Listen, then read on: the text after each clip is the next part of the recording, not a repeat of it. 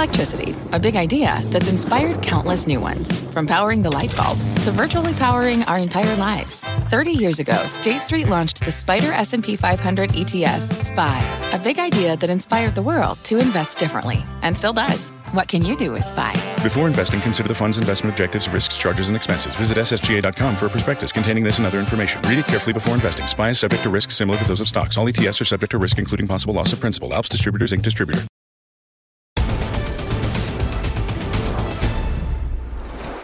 Yes, we will, Carl, and thank you all very much. I am Brian Sullivan. This is Last Call, and as you might imagine, it is a very big and very unique hour or 45 minutes that we have for you, as well as really a fire hose of news and comments out of Elon Musk.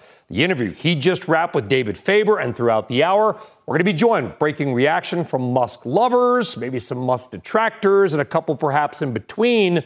Among them, Futures Fund managing partner Gary Black, Satori Fund founder Dan Niles, Gerber Kawasaki CEO Ross Gerber, Vanity Fair contributor Bethany McLean, and Deepwater managing partner Gene Munster. And if you are just joining us or just tuning in to CNBC, here are a few of the key highlights from that Musk interview. First, Musk spoke out about the Federal Reserve and how higher interest rates are impacting the American economy. My concern with the with the, the way the, the, Federal Reserve is making decisions is that they, they're just operating with um, too much latency. Basically, the, the data is, is, is, somewhat stale. So they, so the Federal Reserve was, was slow to raise interest rates. Um, and, and, and, now I think they're uh, slow to, they're, they're, going to be slow to lower them. That, that's, that, that appears to be the case. Of course, Musk also talked about Twitter and some of his more controversial tweets on the social platform. Do your tweets hurt the company? Are there Tesla owners who say, I don't agree with his political position because, and I know it because he shares so much of it? Or are there advertisers on Twitter that Linda Yaccarino will come and say, you got to stop, man, or, you know, I can't get these ads because of some of the things you tweet?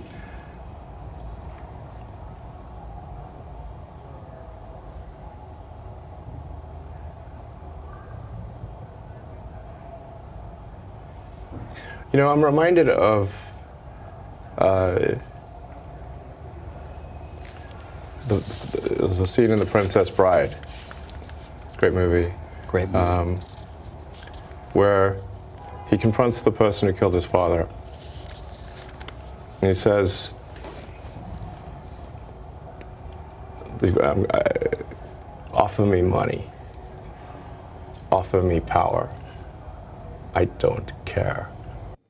And of course, Musk spoke extensively about Tesla. They were in the Tesla factory in Austin, Texas, and he detailed his vision for autonomous driving and its game changing potential for the company. Tesla is the only uh, car company selling cars that where, where we believe the, the car is capable of achieving full autonomy with a software update. So, the, the value of a fully autonomous uh, fully autonomous car is, um, we think, um, perhaps uh, five times more valuable than a non autonomous car. Why? All right, lot to unpack, and we're going to do that over the next 45 or so minutes. How are investors reacting right now? Well, let's take a look at Tesla stock. It is trading real time. It is up a bit, about a buck fifty a share, or 0.9 percent. All right, let's get now to our panel of experts. As we said, we've got future fund portfolio manager, managing partner Gary Black, Gerber Kawasaki CEO Ross Gerber, and CNBC, of course, auto and air industry reporter Phil LeBeau. Thank you all for joining us. Phil, first to you. A lot there wasn't all in your in, in your beat. What stuck out the most to you about Tesla? Well, obviously, what he said about full self driving and the potential for what it could mean in terms of the bottom line for Tesla and in terms of what it could mean for transportation. I, I hate to harp on this, but he has been saying this for several years. We're close to full self driving. We're close to full self driving. We're close to full self driving. If there is a reason why there will be people who will say, we've heard it before, it's because they have heard it before. Do I think on paper that Elon Musk is correct, that it could revolutionize transportation and that it is potentially could open on uh, a world of possibilities in terms of revenue? Absolutely.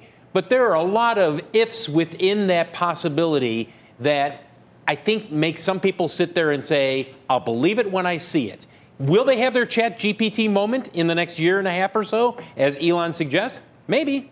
I don't doubt it. They, they have a ton of artificial intelligence that they are collecting on all of these vehicles when they are in uh, full self driving mode. There's no doubt about that. But I also know that there are a lot of very smart people within the auto industry who have told me time and again we are not close to seeing full self driving automobiles. Yeah, Phil, and Phil, follow up on that because, you know, we've been talking about this for, for 12 years. And, you know, yep. there's the auto side of the business and the technology about whether it's possible. Then go talk to an auto insurance executive and they'll be like, yeah, we got a lot to figure out. How do you insure it? You know, what, what if something goes yep. catastrophically wrong? Full self driving may be a possibility from a, from a technological or automation perspective, correct? But to your point, there are a lot of hurdles. Is there a chance? Is there a chance that it does not ever happen? I don't think that it never happens. I think that we, it, it, eventually will happen. Do I expect it to happen within the next year based on people that I have talked with within the auto industry? No. Do I think that we will see advancements where you see it in geofenced areas, as you do in, in California, in San Francisco? You see it in Phoenix. You're going to see it soon in, in, Austin. And we're talking about Waymo and, and, and some of the others, Cruise, that are doing that.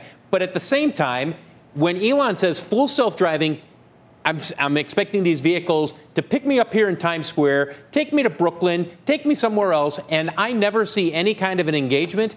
Most people that I've talked with have said, we're not close. We're very close, but we're not there. You cannot say we're going to be at 100% anytime soon. Yeah, let's bring him in. You know, Ross, obviously, listen, uh, I was recently in your town, LA, okay? First yeah. off, Santa Monica Boulevard, every third car was a Tesla. So I kind of understand why people in LA are bullish on Tesla as well. And I thought if I walk into traffic, will that car stop on its own? Is do you think that FSD, full self-driving, is going to unlock that, you know, 5x value of the car that Musk told David about? Just a couple things. First of all, I, don't know if Phil has used the software lately. Uh, I use it every day, and I just drove to work with it, and it's amazing. Like the fact it's not perfect, that's I don't think that's up for debate. It's not perfect yet. But I was following behind a driver who was extremely poor at driving and in LA, I'm sure you would agree with me, Sully, that most drivers are just horrendously bad. Just horrendously bad. It's it's it's already better than most humans. So if you're over 80 and you're driving, this is already better than you on the road.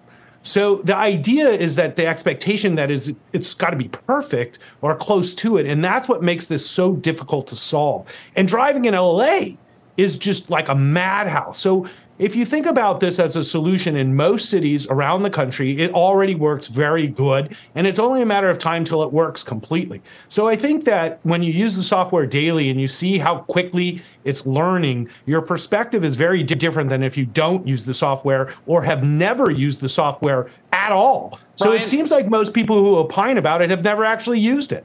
Brian, wait, wait a second. I, am not debating that the full self driving software is better than 99% of the human drivers. We are terrible drivers. That's not right. the debate. Speak the debate yourself. is when he says we will have full self driving autonomous vehicles, that means 100% or 99.99.9%. Because if it's not at that level, at some point the regulators will step in. So it's not you that know, it has to be better than us. It already that, is better than us. That's I a yeah, it's better than us, but you got to look at it from a different perspective. One of the problems with full self driving is it's got to work around humans, the other human drivers. This Correct. is most of the reason I have to disengage is because other people do really dumb stuff and and I've got to like make an evasive maneuver or something. You but are 100% right, but if you tell me that I can take my car at some point and it's full self-driving and it takes me to work at CNBC and then I say toodaloo go off and you can be a robo taxi for somebody there's nobody behind the wheel. You you know what I'm talking about. Ross, the, the, the humans, that, that's the equation. It's going to take time. I'm not disagreeing with that. 284 million, and that's what you just said is the point. It's going to yeah, take but I'm not time. disagreeing Guys, that level five good, autonomy is going to be a very difficult challenge. I want to keep it up. I want to keep it up because I dream of full self-driving every day, stuck in traffic. Ross and Phil, right? Love to be able to actually get work done as opposed to you know veering over to the side for my life on the turnpike. Gary Black, will it affect the stock? Let's bring it back to investors. If indeed this comes out and it's so good, would is it going to move the stock maybe five times, like the car is worth five times because they're the only ones that are likely going to have it, and all of a sudden people realize my car can make money for me.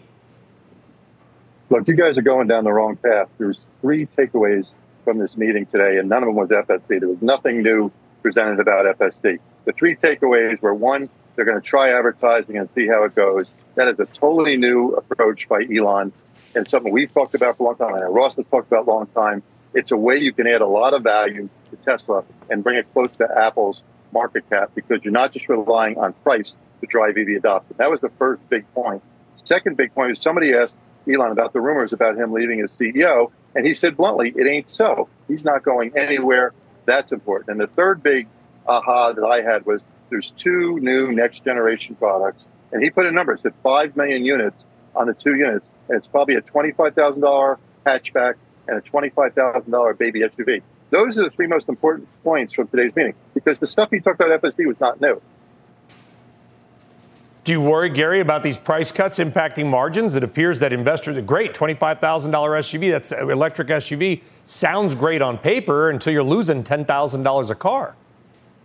Well, don't look at it as a price cut. So if you think about Master Plan One, it's all about accelerating the world's transition to sustainable energy by bringing out cheaper and cheaper products. So you start with Model S, you start with Roadster, then you go to Model S, then you go to Model 3, now you're going to go what Model 2. So these new next generation cars are going to cost half as much. So they're not going to lose money on these cars. They're probably going to make close to 20% margins on a dollar amount. It'll be a little bit less. That's very different from just cutting price on an existing product. So where, where, and I asked them a question at the end. I said, can you differentiate between your strategy of bringing out a so-called Model 2 that costs $25,000 and, and, and taking a price cut on Model Y, which will be the best-selling car in the world? And he talked, you know, he didn't really answer the question, but what it sounded like he said is, look, we're trying to figure out supply and demand on a real time basis mm-hmm. every day. And, and, and my takeaway is they are not going to be cutting price again on Model Y. What they've done, as you know, they took prices down at the beginning of the year, 15, 20%, and they've been inching them back up. So that's the reason Tesla has been actually going up a little bit in the last couple of weeks because people say it looks like the end of the price cuts and it looks like second quarter is going to be the bottom of where gross margins are. And so I tried to get him to answer that question. Yeah, he didn't really go yeah. for it. But but that that that was not an important takeaway because he really didn't answer the question. But the three most important takeaways they will try advertising, which Ross yep. and I both been on Tesla about for at least a year now. Two, come on, Gary, Gary aren't you ready to have a no. party tonight? We are. and as you can see, I'm sitting on the bus outside the factory. And then the third is these two next generation products. Everybody's thinking one, but one's going to be a hatchback, one's going to be a SUV. And the 5 million units, that's the first time he's put out a number. And I think that's a really important point to people get And, and that's why the stock will be up tomorrow, not because yeah. of FS. And Brian, yes, Phil. And Gary hits on a great point with those two uh, lower priced models. Their cost of goods right now is already a huge challenge for their competitors. They That's get it. the Gigafactory in Mexico going. David, David did a, Phil, David did a masterful interview. A lot of wide-ranging topics. Obviously, can't get to everything. I would have, I would have liked to have heard more about. Are you? Don't don't play the music. Gotta ask, I'm going to ask Phil this question: whether we play the music or not. Phil, are you trying to basically put Rivian and Lordstown and Fisker and maybe uh, one of the Detroit companies basically out of business. Kill their EV business before it really even scales up.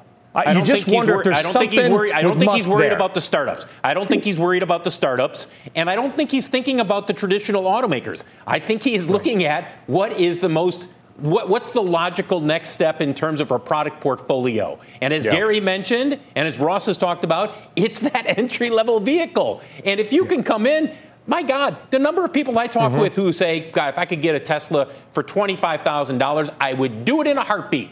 If you can come up with that, if they can yeah. find a way and to be profitable with it, that is a huge, I mean, that's going to be really tough for anybody to compete with, Absolutely. at least here in North America. 100%. Absolutely. And then we'll make say, it Mexico. Yep. we got to go, guys. Uh, we had to go five minutes ago, apparently. Phil LeBeau Ross Gerber, Gary Black, guys, great discussion. Thank you very much. All right, much more Musk and the latest on the debt ceiling showdown as well over the hour. But right now, the markets did trade today, by the way, and here's what happened. There was a lot of red on the screen. All the major indexes fell. Dow dropped over just a percent. Which is, by the way, the sixth down day in the past seven. Small companies got hit the hardest, but a trend lately. The small cap index now down over 3% this year. Small caps tend to sell off if people fear there's a recession coming because they are domestic companies. All right, was stocks up? Yeah, AMD the best performer. Caesars Entertainment down 7%, the worst performer. Also, quick take a look at futures. See where we might be again. Thinly traded, super early, but a little green on the screen. All right, up next, much more breaking coverage of Elon Musk's sit down with David Faber, including what comes next for him at Twitter.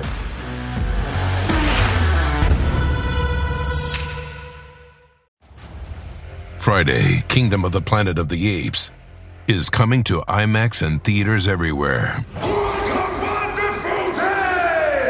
This summer, one movie event will reign. It is our time. They stole my village.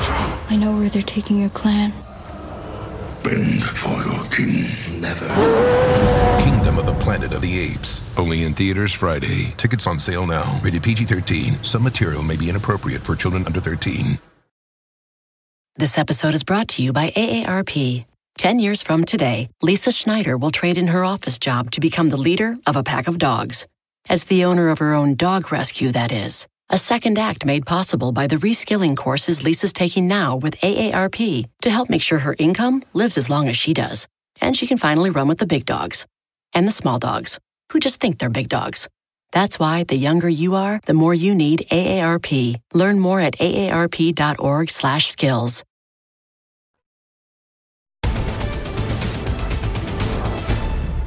Desperate times call for des- desperate measures. So um, the, the, there's no question that uh, some of the people who were let go probably shouldn't have been let go because we it, we simply did not have the time to figure out. Uh, we had to be, uh, you know, make make widespread cuts uh, to get the burn rate under control. So.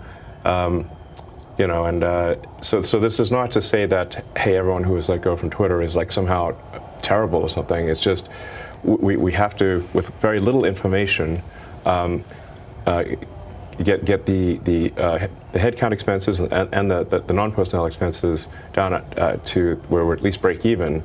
And uh, we're, not, we're not quite at break even yet, but we're, but we're close. I mean, will Linda hire people, do you think? Or are you yeah, ready yeah, for absolutely. people to be hired at Twitter? Yeah, no, I, I think we, we absolutely um, uh, need, to, need to hire people. All right, welcome back. That, of course, Elon Musk earlier in the last hour on CNBC. Let's get more reaction to talk about the Twitter side of the interview. Joining us tonight is CNBC senior media and tech correspondent Julia Boorstin, Deepwater Asset Management managing partner Gene Munster, and Vanity Fair contributing editor and CNBC contributor Bethany McLean. Julia, first off, uh, what stuck out to you about the Twitter side of their conversation?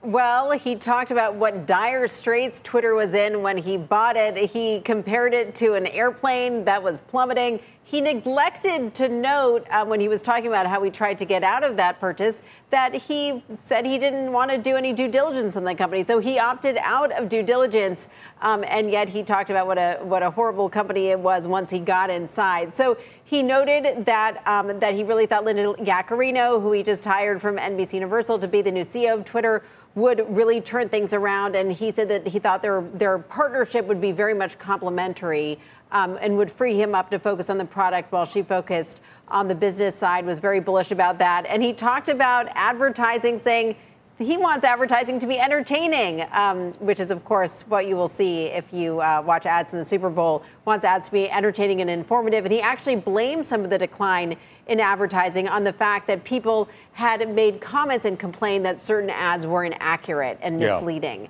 So that was one of the reasons why he said ads had declined. But uh, really notable here that he said he was willing to give up ad dollars if it meant he could speak his mind, which was a top priority for him personally. Yeah, I mean, listen, uh, you know, Bethany, I want to get your grade. If you're going to grade Elon Musk on how he's done so far, it's very early on Twitter now with Linda coming in. I love the community notes feature because it's sort of anonymous. It's not like you've got to go after somebody like the president and say, well, it's not really that accurate or here's the context. It's the crowd right? As he called it, I think the cyberkinetic mind of society. How would you grade Musk? So I think, as, Julia was saying, I was laughing a little bit as she as she talked, smiling in agreement. But there, there, there was a lot to be done with Twitter. I don't think anybody who was a user of Twitter would say that it was a perfect product, and there was a lot that could be done to make it better. And I hope that Musk gives it that that that chance. But to to me, he sounds like a spoiled child when he talks about free speech and his desire to be able to say whatever he wants, because words have consequences, and there are a couple of ways to think about free speech. One is that whatever it means to you, and we can all agree or disagree on that. But the second, if you run a business that depends on advertisers, you might have to think about it a little bit differently. And Musk seems to be utterly unwilling to make to make that distinction. And I don't know what that means for Twitter's future. I don't think, based on estimates of how how far Twitter's advertising revenue has fallen, that it that it means good things. And Twitter's debt load doesn't give it a lot of room to maneuver. Musk might want it to be a toy, but it's but it but it's but it's not. And he's for all that he's brilliant and you know one of our greatest minds entrepreneurs whatever he's never run a business during a time of rising interest yeah. rates when capital is a challenge and he's not making life easy for himself on Twitter. He's not giving himself a lot of rope. I almost view. feel like I, I agree, I, but I almost feel like Gene. That's kind of part of the strategy, right? He wants to he wants to sort of rattle the cage, get people to engage more in Twitter. It's now his investment. There's probably private stock in there somewhere, people have it, but it's it's his baby, it's his dollar. Listen, I've been tweeting more because we've launched a new show, so I'm kind of doing the same thing on a much smaller scale. Do you have a take on how he has done, not only on Twitter, but by hiring Linda Yaccarino, our former executive, that he can focus more on Tesla or maybe something else? Yeah, maybe starters for Yaccarino that's a that's a big hire. Ultimately, I think there's a bigger question about what's going on with Twitter, and I think uh, it really uh, sits down with what happens around free speech. And uh, I see this uh, vector as being something that's critically important. I just want to take one quick step back. Is that what's different about Twitter today versus uh, what, uh, from a product perspective, versus a year ago, is the rails. And what he said today in the interview with David was that uh, free speech is going to uh, reign. And as you mentioned, Brian, is that the community notes are going to police that. And there's a lot that rides on that. And I would just put this, um, you know, the, the key takeaway as, as this from a business perspective, I think it's going to be difficult to have a thriving advertising business when you have a community that's divided. What he's ultimately talking about is truth, and truth is ambiguous. And so I think that there is, it's going to be tough to police that, even with a community. Separately from, uh, I think that uh, Twitter's engagement, I use Twitter. I think that it's a great way to uh, connect with an audience. And so I think that, uh, that that will continue to be a platform to do that. And so yeah. it almost comes out to be a, a product that benefits people, but doesn't necessarily have a great business behind it. Well, let's let's go now to Musk's own words, Julia. Then we'll get your comment. Musk also reaffirmed his commitment to truth, even if it put him against advertisers. So I think sometimes advertising is uh, perhaps uh, not informative or perhaps uh, in, some, in some cases a bit misleading. Um, and in fact, we've, we've lost some advertisers on, on Twitter because community notes applies to advertising too. And so if somebody advertises something that isn't um, uh, perhaps a, a, bit inaccurate, uh, then it gets community noted, mm-hmm. and then they, they get mad and stop advertising. Uh, but we're, we care enough about uh, the, the, truth that we're willing to give up, adverti- give up advertising dollars on Twitter, even if uh, you know, in, in, order to to uh, in, have the most, the, the least inaccurate. Right. I mean, Julia, you're, you're kind of grinning here. We all know, listen, advertising is designed to sell us a product or a service. So I think you sounded a little bit sort of almost immature saying, well, it can be misleading sometimes. That, that said, what is Linda, you know Linda, what do you think Linda's going to do when she walks well, in the door at Twitter and says, here is job one? Well, what I would say is what's notable is I know that many advertisers were concerned about advertising on Twitter in the week of in the wake of Elon Musk taking over because of concerns about brand safety on the platform. One thing that Linda Yaccarino used to really promote about the value of NBC Universal's content was the fact that it was premium content, it was not user generated. You knew what you were going to get. You knew you didn't have to worry about your ad and your brand being next to something that might be misleading or might be inappropriate um, or might even be derogatory or biased. And so what he's saying here is that these advertisers pulled back because, or certain advertisers pulled back um, because they didn't like being flagged for having their ads yeah. being misleading. But the reality is, is that many advertisers said we are concerned about the fact that trust and safety teams were were fired. A lot of employees left that were responsible for the safety of the content on the platform, and we're concerned as advertisers about what kind of content our our brands are going to yeah. be next to, and that is going to be order number one of business for Linda Yaccarino to convince all the advertisers that she worked with so closely when she was at NBC Universal that Twitter is a brand safe platform and they don't have to worry about inappropriate or misleading or offensive content being next to their ads. Well, but I, I, you know, I would say, Julia, that I've been on Twitter a long time. It's always been there. And, and people, you know, it's funny. You, I think, Bethany, said Twitter's not perfect. You know what's not perfect? People. There's a lot of nasty people out there, right? And you can thank God for the mute button and the block button. I don't block. I like to mute people because, you know, you don't want to be cussed out when you're just scrolling through your timeline. That said, I did, and I want your comment. I loved his comments about verification. I know people pushing back on the blue check. Some celebrities like, I'm not going to do that. I like the edit button, but I also liked what he said. You got to have a phone number from a reputable carrier and, and a credit card, which means you're pre vetted as an actual human. The account is real because what Musk sort of alluded to, and he kind of just dropped it in quietly, was manipulation of public opinion in whatever, maybe for democracy, maybe for voting, by mass use of fake accounts. And all of us on this panel know you, I could probably for $1,000 manipulate Twitter and get something trending on Twitter. I like what Musk has done with the verification. Nobody cares what I think. What do you think? um, if that's if that's for me or for Julia. No, for you, Bethany, of course. Okay. what do I think? Uh, I I agree with you about bots. I agree with you about verification. I think that's one of the ways in which Musk could make Twitter a more a more powerful place if he gives it if if there if if if there's time. I'm not sure. I mean, I've let my blue check go and kind of happily let it go. So I don't know what the trade-off is going to be between between those two things, between the the the ver- verified users, which is a powerful and good thing, and people who say, "Well, I'm not going to pay for that blue check anymore if if anybody can have it." But back to Julia's point, I would I would also I thought the the idea that advertisers are leaving because of community notes is a really interesting and creative explanation. And I would love to see the breakdown of the number of advertisers who have left because their ads, the veracity of their ads have been challenged versus the number of advertisers. I've got so many things going through my head right now about community notes.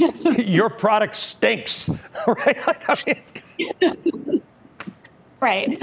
So I, I hope I hope I hope we, I hope Twitter has time. I hope Musk has time. I hope Linda gets time to try out some of these ideas and see if Twitter can be a better a yeah. better product. I just don't know how much time there is. Yeah, and I and I, we're going to leave it there, guys. But I think that in, our viewers and listeners who are not active Twitter users, and we know most people are not, but like what 20% of Americans are even on Twitter. Twitter is arguably the most important social platform, maybe most important platform in the media. And so that's why it has sort of punches above its weight versus media platforms, social media platforms of a larger size, like a Facebook, et cetera. Bethany, Gene, Julia, thank you very much. All right, so among the many topics discussed, Musk's frustrations with the AI company that he helped create but is no longer a part of. That, of course, is OpenAI, the maker of ChatGPT. Listen. OpenAI, I mean, you seem somewhat frustrated with them. You were one of the big contributors early on. The reason I, I am the reason OpenAI exists. Joining us now is Dan Niles, founder and senior portfolio manager for the Satori Fund. Uh, do you believe that? Would, would OpenAI not exist if it wasn't for Musk? Uh, that's correct. I mean, he put in about $50 million or so. He spearheaded that formation and he helped recruit a lot of the senior people that worked there. So I think that's a pretty accurate statement. And do you feel like, I mean, it seems like he, he's, I don't know if he's sad that he kind of lost control of, quote, his baby, if he's angry about it, um, but it, fe- it feels certain. And he's, he's made comments to the point, too, Dan, that he's going to do something about it with a competitor. What do you think Elon Musk would love to do with AI, uh, even outside of Tesla? Well, I mean, you know, he said on that interview with uh, David Faber that you know he feels like an idiot because he did lose control of it. He didn't see it going this way. I mean, it went from a nonprofit, uh, open system to now a profit um, closed system. And so for him, he wants to build something that goes back to the roots of what he originally had envisioned for it. And the one thing you don't want to do with Elon Musk is underestimate him. He's obviously proven that he can disrupt all sorts of industries um, by his immense intellect. And so, you know, we'll see what happens. But obviously, Tesla is one of those names that doesn't necessarily get brought up in the AI conversation as one of the leaders in it.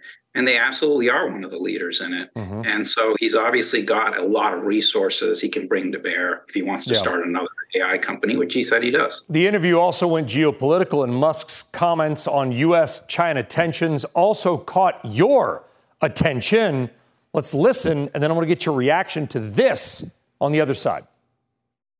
Do you think, for example, China will will make a move to take control of Taiwan? The official the official, the official policy of China is uh, that um, Taiwan should be integrated. Mm-hmm. One does not need to read between the lines. One can simply read the lines. That would not be good for Tesla, conceivably, or for any any company in the world, frankly. Yes, for any company in the world. I, I, I think most almost no, no one realizes that. Uh, uh, the Chinese economy and, and, the global, the rest of the global economy are like conjoined twins. Uh, it, it, would be like trying to separate conjoined twins. That, that's the severity of the situation. It's likely to happen. I'm simply saying that that is their policy, and I think you should take their word seriously. they mean it. I mean, Dan, those are those are pretty terrifying comments if you if you play them out. Well, I mean, if you read our investment letter when we entered 2022, so about whatever, eight, you know, 16 months ago or so, we said at the time we thought one of the risks in 2022 was Russia invading the Ukraine and China reunifying Taiwan. We got the first part of it. I fully expect the second part of it at some point because, as you rightly pointed out, um, Xi Jinping has made no uh, as Elon Musk said, you don't have to lead, read between the lines. He has said Taiwan's an integral part of China. And that's one of the things he wants to yeah. get accomplished before he steps down. So I, he's 100% right. And people would think otherwise. Well, it could be if, true. If that, just Dan, I want to, if, if that occurs, we don't know if it'll occur. Let's say China militarily goes into Taiwan. Okay, I've talked to people who believe it will happen, talked to others who believe it won't. If it does, what happens to Apple? Does Apple fall 20% in a day?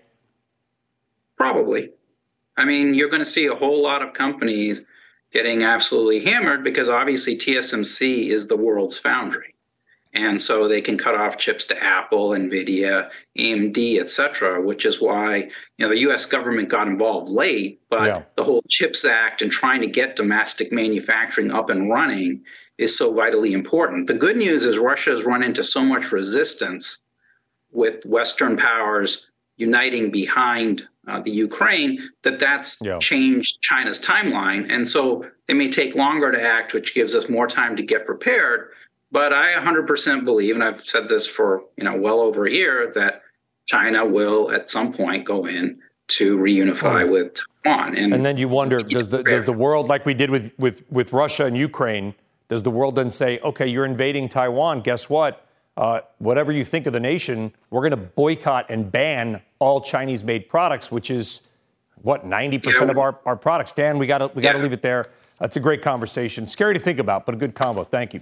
All right, a quick programming note, by the way. You can hear from Dan Niles and other top advisors, investors, experts, technologists, and economists at the virtual Financial Advisor Summit on June 15th. Scan the QR code to register or visit cnbcevents.com slash financial advisor. Sign up today. All right, that is in a month.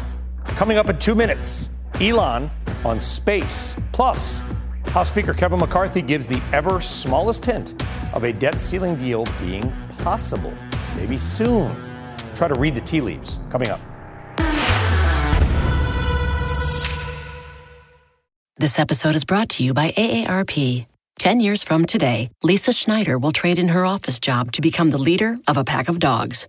As the owner of her own dog rescue, that is. A second act made possible by the reskilling courses Lisa's taking now with AARP to help make sure her income lives as long as she does. And she can finally run with the big dogs and the small dogs who just think they're big dogs. That's why the younger you are, the more you need AARP. Learn more at aarp.org/skills. All right, now it is time for tomorrow's news tonight. The stories that you're going to be talking about tomorrow morning. And aside from Elon Musk, because there is news, President Biden and Speaker Kevin McCarthy are both giving the slightest hints of optimism after today's debt ceiling negotiations at the White House. Eamon Javers joining us now with what happened and what still needs to happen. Eamon. Yeah, Brian, I would say it was more than a slight burst of optimism. There was actual real optimism out there in Washington today as congressional leaders emerged from those White House negotiations without a deal necessary, but with a little bit of good feeling.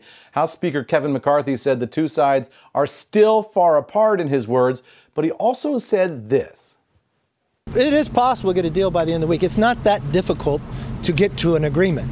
Um, when you think about Limit, Save, Grow, the bill we passed, we raised the debt ceiling. We cap future spendings. We grow, the, grow our spending in Congress by 1% each year.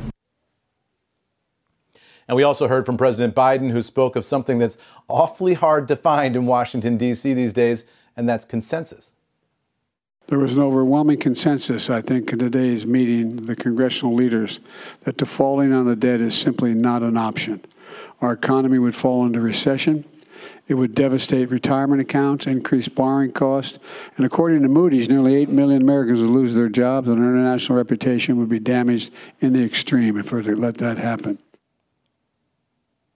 Brian, we also learned today that the two sides have agreed on a new structure for the negotiating teams and putting staff level negotiators in place to wrangle out all the details, which implies that there are details to be wrangled out. So on the White House side, those uh, those negotiations will be held by Biden advisor, a longtime Biden advisor, Steve Ricchetti, and OMB director Shalanda Young. So uh, clearly, we do expect that something is being negotiated if you're putting a team in place to negotiate it, Brian. That's it's amazing. All, all this negotiation, it's like people we've never heard of. Eamon, stay with us. Bring in Dan Clifton, head of policy and research at Strategas Securities. Dan, uh, yeah, it's kind of these other people actually doing the, the, the sort of making the sausage, if you will. Are we going to get a deal here in the next couple of days? Yeah, I do think we're going to get a deal. It may not be the next couple of days, but we got to work through it. Look, at directionally, we're moving all the all in the right way. Uh, no, there will be no negotiation. We're going to have a clean debt ceiling increase. The House passes a bill, the Senate can't. There's a negotiation happening that negotiation had lacked urgency and it lacked the ability of people to make decisions in the negotiations. That was the big problem coming into today. Once you change the structure, as as Eamon just noted, you've now accelerated the timetable. The bid ask, Brian, is not that very far apart. There's still a lot of work that needs to be done. We now agree there will be some spending cap. How that's structured, very hard to decide, but that's what they're deciding on. They also are going to talk about energy permitting reform. And I think there's broad agreement that COVID money should go away. Where you'll see a sticking point is over work requirements. It's becoming a red line. Do you put work requirements on food stamps and Medicaid? But don't they, Dan? Don't the work the requirements already? As I as I understand it, I may be wrong. I was looking at a bunch of stuff, emailing people in D.C. Yep. office today. There sure. are the work requirements exist. The GOP is trying to raise them from the age of 50 to 55. Is that correct? Well, that, that's a no, no, no, no. The the work requirements that are now in there, they have to. They're trying to expand the hours worked, not on age. I think you're referring to age, but on the hours worked is where they're trying to go to. Got and it. if you're already working, it's no big deal. If not, it probably helps you find a job. But listen, this has to be yeah. a bipartisan bill. You're only going to get 130 Republicans in the House. The Democrats are going to have a say in what's that. And I think that's what they were coming to is that everybody understands now that there needs to be a compromise after weeks and weeks of saying we're not yeah. going to compromise. And that's a very big deal, I think. Eamon, are we going to do this again next March? Yeah, I'm going to look past this deal. We're going to do this again yes. next March because I'm told we're, there's an election. We're going to do this year. every time there's a debt. Yeah. Absolutely. We're going to do this again and again and again because it works, right? In Washington, it's valuable to have these inflection points because you can run up against them and you can get some concessions and you can cut a deal. You can't cut a deal unless there's a deadline. If there's a deadline, you've got power. That's why these things are not going away, I don't think. I will say just real quick the mm-hmm. idea of, of one encouraging thing is we saw President Biden cave in completely on this concept of not negotiating, right? Yeah. He is negotiating. We also saw the Republicans not clobber him for it and not gloat and not spike the ball. So that's encouraging. Got, got to leave my buddy, my buddy. I got eight seconds left. I appreciate it both. Dan and Eamon, thank you very much. Squawk picking up the coverage. Tomorrow, we'll see you uh, tomorrow night. Take care. This podcast is supported by FedEx. Dear small and medium businesses, no one wants happy customers more than you do. So you need a business partner just like you like FedEx, who understands your passion for serving your customers because they have the same commitment towards you. That's why FedEx offers you picture proof of delivery, packageless and paperless returns, as well as weekend home delivery to 98% of the U.S. on Saturday and 50% on Sunday. See the FedEx service guide for delivery information. What's more, FedEx Ground is faster to more locations than UPS Ground. Trust FedEx for timely deliveries. See what FedEx can do for your business. Absolutely, positively FedEx.